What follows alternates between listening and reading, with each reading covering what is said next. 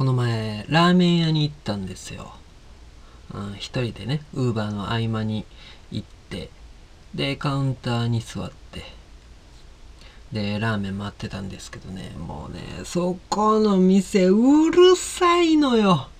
本当に何がうるさいっても店員ね店員がねもう「いらっしゃせい!いらっしゃせい!やってせー!」ってずっと言ってんの。もううるさい。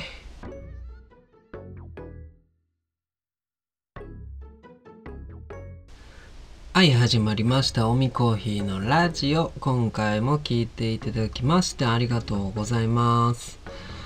そうラーメン屋めっちゃうるさい。いや美味しいんですよそこね。でチェーン店なんです。前も言ったかな。あのカウンターに座らされてすぐ横に客をまた別の客を座らしたみたいなね。文句を言った店なんですけども。そこ。いや美味しいんですよ。美味しいんですけどもうるさい。ずっとうるさい。もううるさい。もうね。いやわかるんですよ。僕も昔ね飲食いてあれですよ。551の蓬莱でずっと働いてたんですけども。な呼び込みをね強制されるんですよああいうところで「おい声出せよ」みたいな「はいどうぞいらっしゃいませ」ってずっと言ってるんですけど。まああれはイートインじゃないなくてテイクアウトじゃないですか。テイクアウトの店で呼び込みする分にはあまあまあまあ一瞬のことなんでね。全然いいんですけどそのイートインの店でもうずっとあんなんされたらもう嫌。うん。そうそうだからねその店員さんも多分上から言われてるんですよね。元気よく行けよ。元気よく接客しなさいって言われてるのはわかるんですよ。でそのね、まあ、店員さんがどう思ってるんか知らんけどその上はこううるさくすることによってこう回転率をね上げてるんですね。こう居心地の悪い店にすることによってこうお客さんすぐ出てねまた別のお客さん入れててそうそうそういう回転率を上げるためっていうのはわかるけどもいやうるさすぎる。うるさすぎるあれえー、しゃせーずっとずっと横で言ってんすよ。もうあれ勘弁してほんま。うんいやまああんなにうるさかったらもうそもそも入る気失せるわってね。もううるさかったってね。ごめんなさいね文句ばっか言ってね。うん。そう僕その性格的性格というかうんそのねうるさいお店が苦手なんですね、うん、居酒屋とかね。うん。こう僕の声ってこう話し声は通らないんですよなかなか、うん、通りにくい声質なんですね、うん、でそれをこうやかましい環境でこう、まあ、誰か連れね相手にこう会話を飛ばすっていうのが結構なエネルギーなんですよ。うんこうちょっとねなるべくいこういつもより多めの呼吸量でこう響かせてこう「んでさ!」っていうのがもうかなりもうエネルギーを使うことなんですよ。もうそれが結構ストレスで。そうでね神経質？いや違うでしょみんな思うでしょこれねそうほんで相手によっちゃこう声を張らない相手とかいるじゃないですか。ね。うん。いやお前もうちょっと声張ってくれってね思いながら。こう僕も「え？なんでなんで?」ってこう何回も言うんですけどもそれもイライラしてくるし。ねうるさい店たまらんわって思うんですよ。うん、音楽がね大きい大きい音でかかってる店とかも苦手でこうなんかこうなんていうかなこう見えない幕がこうグイーって自分を押さえつけてる感じがして、うん、でその店を出た瞬間に「はあはあしんどかった」ってなるんですよね。うん、いやこれ思ってる人結構いると思うけどなそんなことないんかなどうなんかなうんでねあの前ある あるお店の方がね、まあ、困った客が来ると、うん、なんかずっと居座って困ってると、うん、これを追いかえ追い出すにはどうしたらいいんかなみたいなねそうそんな話を聞いたことがあってまあどことは言わないんですけども。うーん。あそうかそういうこともあるんかってね。もし自分がねお店開いた時にずっと居座るそういうお客さんおったらどうしようかなってね。うーんそうなったらやっぱり音楽を大音量で流すとかなんか忙しそうにするかな。なんか無駄に焙煎機回したりするかな、うん、こう焙煎機回してこう火はつけずにね焙煎機回すだけ回してもうすでに焙煎してる、ま、ある豆をねぶち込んでこうなんか必死でこうメモ取ったり、ね、忙しそうにしてる感じ空気をね作り出すかなとかね。いやでもほんまそういうお客さんおったらどうすんやろうか。もう言うしかないっすよねそういう方にはね。あのちょっとコーヒー一杯でこんな何時間もおられたら迷惑いや言われへんってこれはね。あどうしたもんかな。いやまあ今の僕にはまだ関係のない話なんですけども。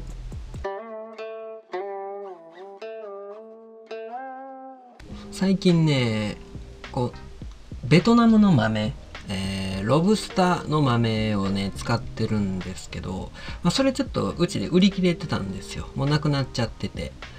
でえっとねえー、そのベトナムの豆っていうのが3種類あってワイニーナチュラルと3種類だけなのかな？何種類かあるんですけどベトナムのロブスターで、えっと、3種類あってワイニーナチュラルとハニーとウォッシュド。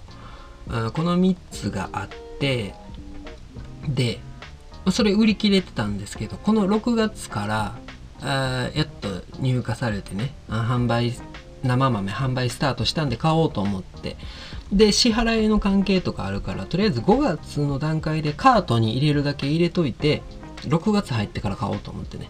うん、で、6月入ってから見たらもう、すでにワイニーナチュラル売り切れってなってて、えー、早い早い早い早い。早すぎる。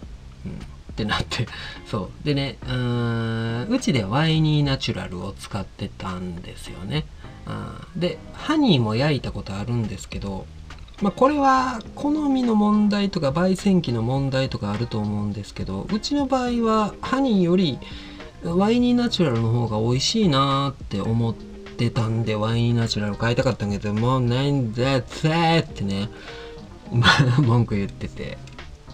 そう。でハニーの生豆は生豆はねちょっとあるんですが今回ねウォッシュドを買いました。えー、フルウォッシュド？フルウォッシュ？なんかね名前ちょっと違うんですけど。まあ言うたら生成方法の違いですよね。うん、そっちはね、焙煎したことないんですけど、まあ美味しいやろうってことでね、ちょっと多めに買っちゃいました。うん。だから多分、どんぐらいかな、まあ、今月6月半ばいや後半ぐらいにはね、えー、販売スタートできるかなと思ってるんでね是非味見していただければなと思ってますそう。でこのベトナムのロブスター美味しいんですよね。で猫倉さんもねこの6月の最初5月の終わりぐらいからかな。またベトナム行ってねなんかいろいろね楽しいことしてたと思うんですけども。うん、うちでもねこのベトナムのロブスターと中国の雲南これね二大巨頭でやっておりますのでねまた味見していただきたいと思います。でねそのオミコーヒーのコーヒーって中入りがほとんどなんですよね、うん。まあ、個人的に好きだなっていうのもあったり。まあ本当は浅入りをもっと出したいんですけども、まあ、浅入りの焙煎ってちょっとだけ難しかったり。うん。あとは、まあ、苦手な人が多かったりするんですよね。やっぱり酸味が優位になってくるんで。うん。そう。でだからそう。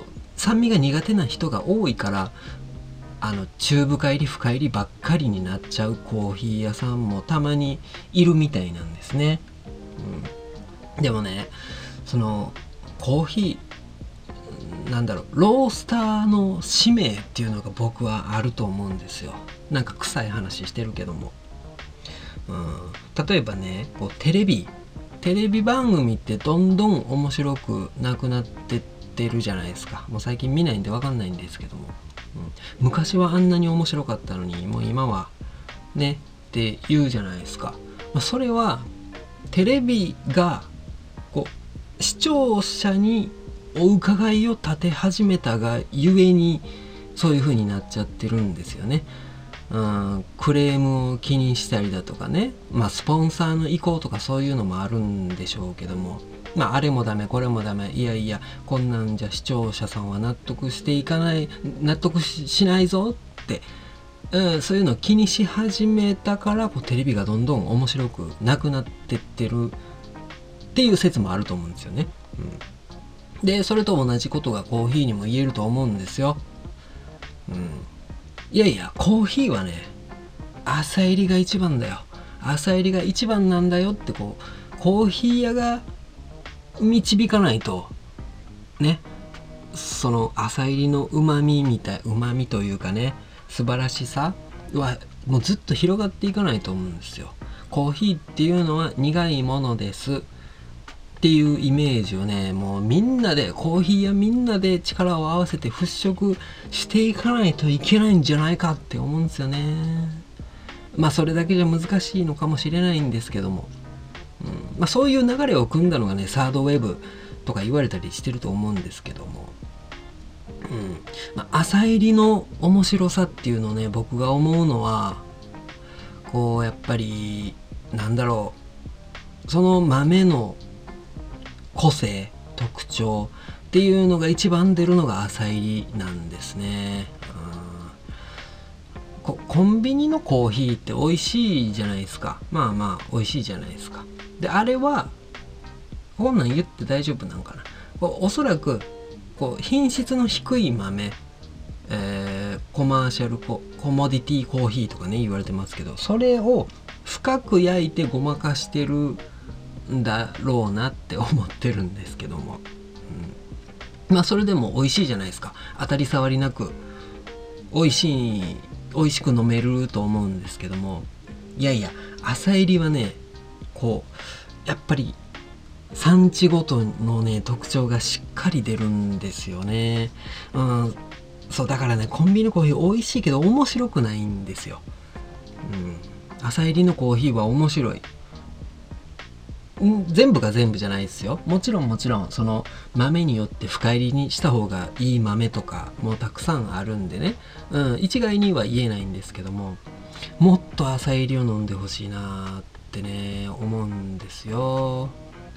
うんそう。コーヒー屋みんながねこういうことを思ってたらこういう風にやってったらねどんどん変わっていくと思うんですけどとかねそんな生意気なことを言っております。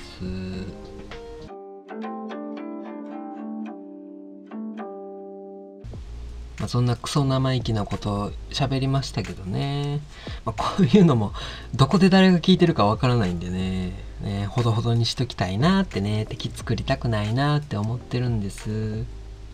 そうそうあのどっかでねあのそうジャパンコーヒーフェスティバルの話をこうあげた話をした動画を上げたんですよ。でそこであのまあちょっと運営からの情報が遅くてね動けないんですみたいなことを言ったのが、えー、イベントの運営運営の方にね筒抜けだったんですよ。うんまあ確かに僕ら遅いですもんねみたいなことで、うわバレてるめっちゃ見られてるってね、そう、そんなことがあったりとか、あとね、前配達で、えっと、レッドストーンコーヒーさん？レッドストーンコーヒー。すっごい有名なコーヒーコーヒー屋さんが北野田にあってでそれの何て言うんかな、えー、それの何やったっけ？白鷺公園前店かな、うん、っていうのがちょっとだけ離れたとこにあって。でそこにウーバーで行ったんですよ。あのー、商品を受け取りにね。行ってでちょっと待ってる時になんか喋ってて。僕も実はコーヒー屋なんですみたいな。言って「ああそうなんですか？なんていうあおみコーヒーって言います」って言ったらそこの店員さんまあアルバイトか社員さんか分かんないんですけど男の子があの前に9グレーダーについての動画出してませんでしたって言われて出してましたっつって。あめっちゃ見ました。僕9グレーダーに興味あるんでうわはずいってね。うんそういうこともあるんでね。うんまあちょっとね身分をわきまえて言ったあかんことは言ったあかんねってね思いながら小声で喋ってるんですけども。えー、イベントの話。イベントの話。えっ、と7月17日海の日に、えー、猫グラシャ猫グラシャン？猫グラシャン主催でコーヒーブロックパーティーっていうのをね、えー、されます。開催されます、えー、僕も出させていただくんですが、えー、出店されるお店が猫グラさん12コーヒーさん湯学コーヒーさんイニシャルコーヒーさんでニーニさんであとスリッツさんでオミコーヒーさんですね、えー、出店されます。でこれえっとスリッツさんがビールとか出されるんかな？うん。でニーニさんが何やった？フランクフルトじゃないわ。ホット？違うわ。フランえ何やった？あれなんていうの？あれホット？ななんていうんやっけ？あれ。まあパンですわ。ね。フランクフルトじゃないよね。なんていうのあれ？あちょっと忘れした。まあまあ食べ物ね出されて。で、えー、コーヒー屋さんが 5, 5件か。5件出されるっていうねイベントされるんですけどこれどんな感じになるんかなってねどんな感じなんかなってね思ってるんです。うん。でビール出されるんでしょ？で食べ物出されるんでしょ？でそこにコーヒー屋5軒。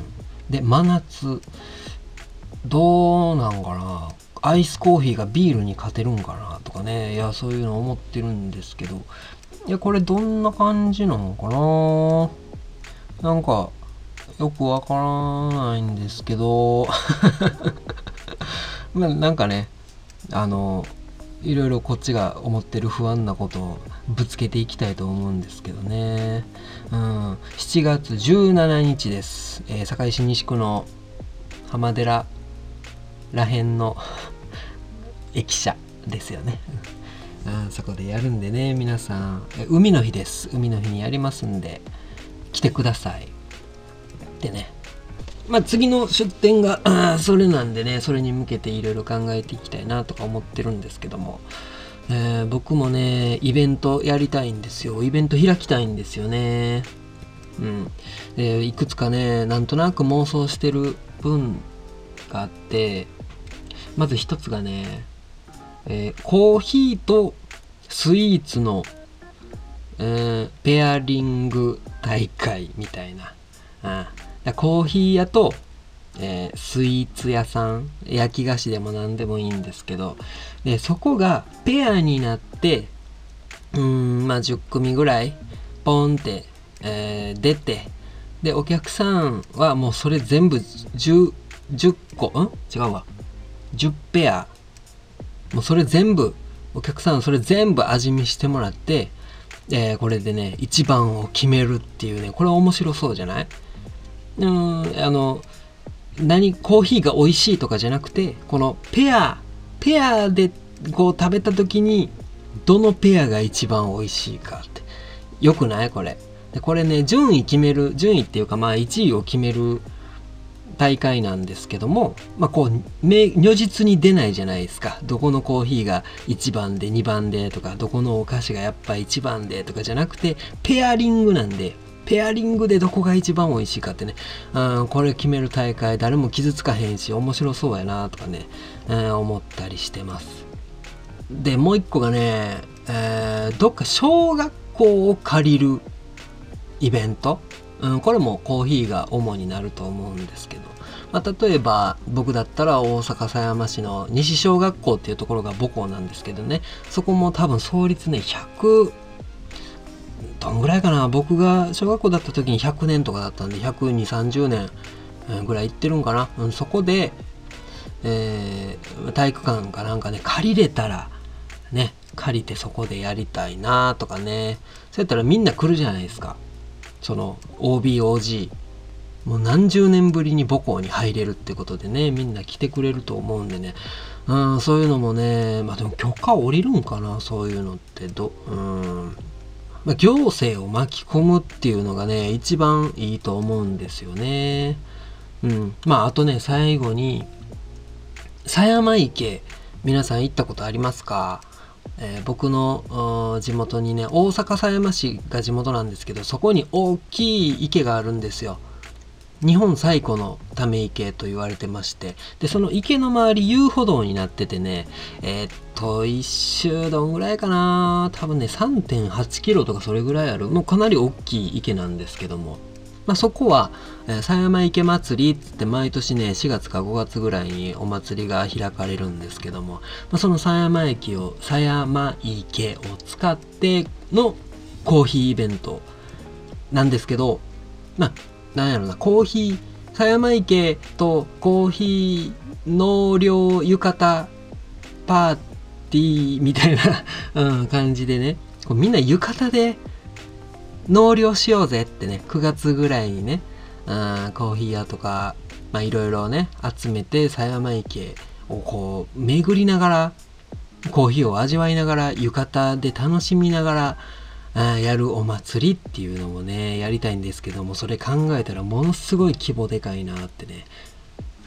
まあこれは僕一人じゃどうしようもないなって思ってるんですけども、まあそこもね、行政を巻き込んでね、いつかできたらなーって思うんですよね。そう、浴衣でコーヒー入れたいなってね、そんなことも思ったりしてます。ね、面白いでしょ？こういうの。そう、僕の頭の中結構面白いんですよ。はい、そんなね、手の内を明かしながら、あ今回もエンディングに差し掛かっております。おみコーヒーのラジオではお便りを募集しております。